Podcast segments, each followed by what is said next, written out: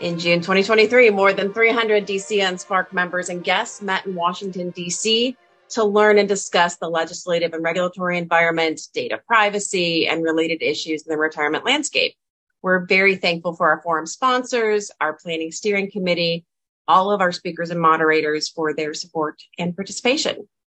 I'm Pam Hess. I lead a retirement research center here at DCIIA, and I am joined by Tim Rouse, Aliya Robinson, and Michael Kreps today. Thank you all for joining us. Thanks for having us. Thank you. Would love to have a quick round of intros to uh, introduce yourselves to the audience. Uh, so I'm Michael Kreps. I'm, I'm the practice group leader for uh, retirement services at Groom Law Group, and I'm also the vice chair of the Public Policy Committee at DCIIA, where we we work on the Public Policy Forum and a number of other uh, initiatives throughout the year. Thank you. I'm Aliya Robinson, and I'm in the managing legal counsel in the Legislative and Regulatory Affairs Department at T. Rowe Price, focusing on retirement policy. T. Rowe Price is a proud member of both the DCIIA and Spark, and personally, I sit on the Public Policy Steering Committee, so the forum is very near and dear to my heart. So, so Leah, uh, I'm the uh, uh, executive director of the Spark Institute, and we very much appreciate uh, your participation in Spark. We also appreciate our partnership with DCIIA. This is, I believe, Pam, the third um, year that we have um, partnered together on a public policy forum, and um, we were thrilled with the uh, the turnout this year, both for the public policy forum as well as the the workshop on privacy and data sharing. It was a great two days. You saw the event unfold from day one of planning. What do you think people may not realize about the work that goes on behind the scenes and, and how the topics tie together to, to, to DC insiders? Sure. So I've been involved in that planning process for a number of years. And I, I can say for, for certain that everyone tries really, really hard to make the event feel smooth, to make it feel seamless, to the point that some people don't even think about the planning that goes into the event. And that can kind of give the false impression that the planning process is easy, but the form only really comes together because of the work and input of dozens and dozens of people over the course of many, many months. Uh, it all starts with trying to find issues that are both interesting from a policy perspective and worthy of an actual discussion. We try to pick things that help people understand the bigger picture, what's happening in DC and how that connects to what they're doing in the private sector. And we spend a lot of time discussing potential speakers. Uh, we always want to make sure that, that we're getting a variety of views, different opinions, and we really look for people that are engaging and thoughtful. It's obviously a lot of work uh, from a lot of people, uh, but it, I think you can see from the final product that it's worth it. We get a forum that delivers content that's relevant to the to the attendees and the and our members, and hits on policy issues that I think spark a larger debate and and help guide people in what they're doing in their day to day lives well, it's not that I'm, I, I, know I'm biased, but I thought it was really, very well done. And the context seemed really practical and something that folks could, it did create a dialogue. And I thought there was some good discussion during the event and uh, during the uh, break sessions. Absolutely. Absolutely. We, we go to, we spend a lot of time and energy trying to help people understand the policy issues that the private sector is discussing, but also the tie into the federal government and what, what folks in DC are doing, whether that's our speakers from the agencies or the folks we bring in from the Hill. We're in a highly regulated industry and all of these people, all these different people play different roles and they're all important. And sometimes it's hard for us to kind of cross the silos uh, and understand what's happening uh, if we're not working with them on a day-to-day basis. So building that connection is really helpful. Leah, you had a full view of the day one sessions as our MC. Thank you so much. Uh, what did you find most compelling or surprising about the insight shares in the day sessions? Thank you, Pam. I found the entire forum to be very informative, but what I found most compelling is that even though there were a variety of topics, there were certain themes woven throughout. So, one theme was financial wellness and looking at retirement savings through a comprehensive lens. especially as we're coming out of a global pandemic and heading into, you know, financially uncertain times. Second, speaking of a global pandemic, there really was a focus on the global landscape, not just focusing on domestic policy, but also looking at the global economy and global investing, particularly ESG investing and the impacts there. Finally, the theme that was most motivating was the commitment to move forward. Even with the successes of Secure One and Secure Two, there was renewed commitment from Hill staff, agency officials, and business leaders to make the private retirement system more accessible and to provide greater opportunities for retirement success. I, I love that too. I thought it was such a it's such a great uh, a great focus and broad support for across the industry. Uh, for you, Aliya, what made this event different from others that you've attended that have covered maybe similar topics? Yeah, I think what makes it different is when we talk about broad support.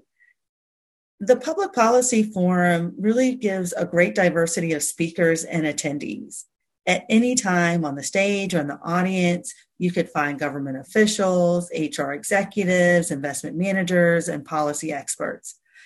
And this breadth of experience and expertise really expands and deepens the conversation in ways that doesn't exist at smaller forums. I, I love that too, Leah. I find I'm always learning from someone when I'm there because there's so many different perspectives and um and and and, and there's so many different perspectives and opportunities to connect with folks from across the system. Absolutely. That is one of the highlights of the forum and really one of the takeaways that you cannot distill down into you know, into paper. It's really something that to be there and feel it is very distinct. Uh, the Public Policy Forum is our largest forum of the year with over 300 DCIIA and Spark members and guests. Uh, we talked a little bit about the networking highlights. I certainly find them all very compelling. Uh, what were some interesting discussions and takeaways that you that were happening for you off stage? Yeah, the networking highlight honestly was being back in person. There was a lot of reconnection and new connections, a lot of conversation about getting through the pandemic on both a personal and professional level. And you know, that's one of the great things about the work that we do. There's such an overlap between the personal and professional. So, for example, being at home during the pandemic, I personally learned a lot about the saving habits and non habits, unfortunately, of family members and friends. And, you know, I learned during the networking sessions that I wasn't the only one with that experience. Uh, in addition, as someone who changed jobs during the pandemic, it was very interesting to compare notes with others who had done the same. And even those who hadn't, just to see all of the differences in our professional lives as we, we made it through that period. Overall, I just cannot emphasize how great it was to reconnect in person and renew that sense of community it was a great way to recharge and reinvigorate on both a personal and professional level. I certainly agree with you. I feel like I'm all. It's great to see old friends and uh, and make new ones. So absolutely. Michael, from a legal and policy perspective, what were the most useful takeaways that you found from the sessions? I think there's a lot in there that's incredibly helpful. Hearing from the agencies about what they're going to do in the Hill, about their their thoughts, particularly in the wake of Secure 2.0 passing. It's it's all fascinating stuff.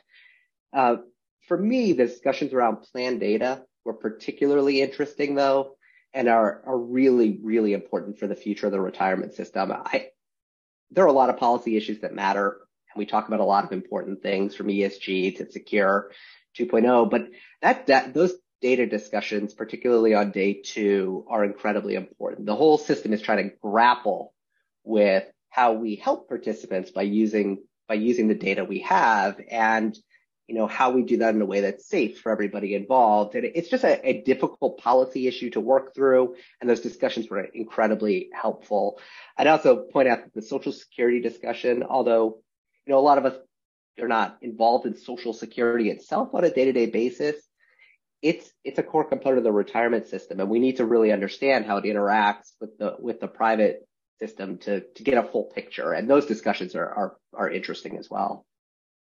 Yeah, I know Tim and I near and dear to the data to the the data privacy, data sharing discussion, and Tim's going to share a little bit about that. shortly. But certainly, it's so much more complex. And I think having these forums where people can share and understand and hear from different parties all the nuances, I just think is really critical. And I do think if you want to be strategic in your your business, uh, if you want to really be a, a long build long, a long term business, you have to be able to understand what's happening in the larger discussions that are happening. I mean, we're all guilty of of, of having our, our vision narrowed. Sometimes we kind of focus on what's right in front of us, and you can really miss the bigger picture. And but it's that bigger picture that's critical to building long term uh, long term success. Absolutely. Tim, we, you and I, this is near and dear to us, right? Data privacy, data sharing, and it was a topic that we explored in depth on day two.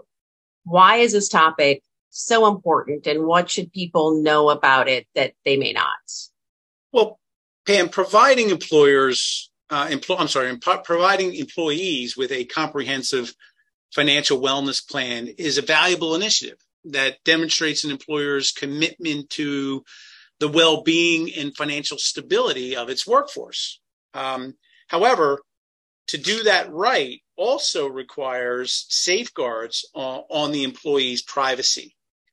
Um, so now our so our now second workshop on this uh, issue uh, has helped the industry to navigate a course with each of these goals in mind yeah, I think it's been um, it's it's so compelling because as the industry is trying to meet the needs of their workforce, the entire workforce, right, and financial wellness continues to grow.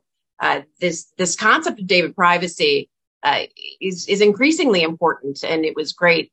I should also plug too that uh, that we also shared some preliminary information from the RRC and LIMRA on the topic that was well received. Uh, so Tim, do you want to talk a little bit about what the next steps are for Spark and DCIIA and the industry around this topic of data privacy? Yes, absolutely. So the Spark Institute and DCIIA have worked together now for several years. Uh, our first workshop back in April of 2022, we outlined the challenge. We defined uh, an industry framework for privacy, and we initiated primary research of the various stakeholders in this issue plan sponsors, plan participants, advisors, record keepers, and other service providers. Um, and I want to thank you, Pam, in particular, for helping us uh, uh, with that, that, primary research. It was a lot of fun and very eye opening, Tim. It was for all of us. Yeah. Uh, and in our second workshop, using that that the results of that primary research, we could now see different points of view among the various stakeholders. So the second workshop required us to try to reconcile these differences and see if we couldn't bring those different stakeholder groups together uh, and find a possible solution. Coming out of that second workshop, we made some, we had some uh, agreed important items that needed to be included in a proposal. Uh, and coming out of that was an agreement to actually create a straw man proposal with regard to privacy and data sharing. Uh, we've started that work and we are hoping to um, publish something for the industry to uh, look at in the next couple months. Tim, uh, do you have any insights you can share on the straw man proposal? And I know some of the work you've done there. Sure. So, following the workshop, uh, we've solicited uh, some suggestions from um, members uh, and those who participated in the workshop and tried to incorporate those uh, into the straw man proposal. And one of the things I can share is that um, most folks felt that we should make a proposal from the perspective of the employer, what the employer should be looking for, how the sh- employer should view uh, privacy, how they should implement a privacy program with regard to um, their employee benefits program. And so that's the, the, the direction that we took with this. And I think it does two things. Obviously, it's probably the perspective that regulators will will take when they're looking at uh, this issue. But secondly, it allows the the record keepers, the advisors, the service providers to figure out um, how to deliver on that need rather than being very prescriptive in this file needs to be delivered in this manner and such so forth. So um, that's the direction that I think you'll see us taking with the strawman proposal. That makes sense. Thanks, Tim. So as we think about 2024, we're not planning yet, but but as we think ahead, what areas of interest do you hope we can explore, continue to explore next year?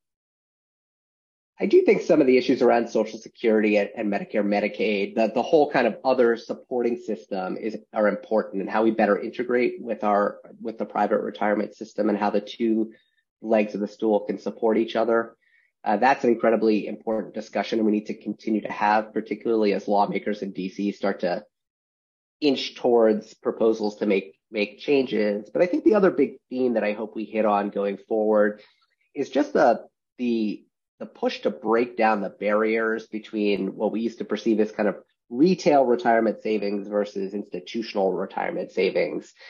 I, it's just not so simple anymore. I, I don't think people have just a 401k plan and then a, you know, a bank account anymore. I think they've got, you know, a 401k plan here, a 401k plan there, an IRA here, an IRA there, a brokerage account, an HSA. And I, I think getting the broader view and of, of how people really really save for retirement, save for, for emergencies, save for the future.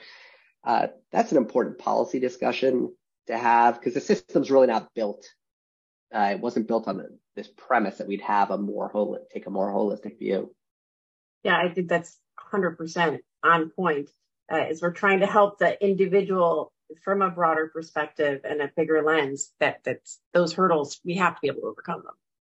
So, Tim, looking forward, uh, what what would you like to see at the future public policy forums in regard to participation, engagement, and contribution from everyone in the industry? And what are some big areas of interest that you heard at this year's event that you hope will, will continue to explore? So, Aliya mentioned financial wellness was a, a theme at this year's public policy forum, and it certainly has been for a number of years and this whole idea of data sharing and privacy concerns all sort of uh, intersect. Uh, and what it requires is our industry to begin to branch out uh, beyond just retirement. And so what we're starting to see is is uh, member firms start to work with um, CFOs and other C-suite offices to help them design overall benefits packages that uh, can uh, put forth uh, the most comprehensive benefit program for their employees. Because if you can, if you can save money uh, in one aspect of your benefits offering, you can then utilize some of that savings uh, in uh, in another in another benefit. For instance, if we're able to save money with regard to certain certain benefit programs for an employer, that employer may be able to start a match program or increase a match program for the retirement program. So they they've all started to uh, come together, uh, and financial wellness is a good example of how they're coming together in that way. And I think in the future we'll start to see more uh, more of that at future public policy forums.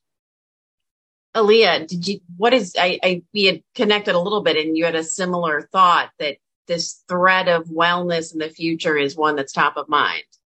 Exactly. And I agree with everything Tim said. And even more so coming from the service provider side, you are seeing an emphasis more on the lifetime savings or lifetime activity of the participant rather than just their activity at a particular employer.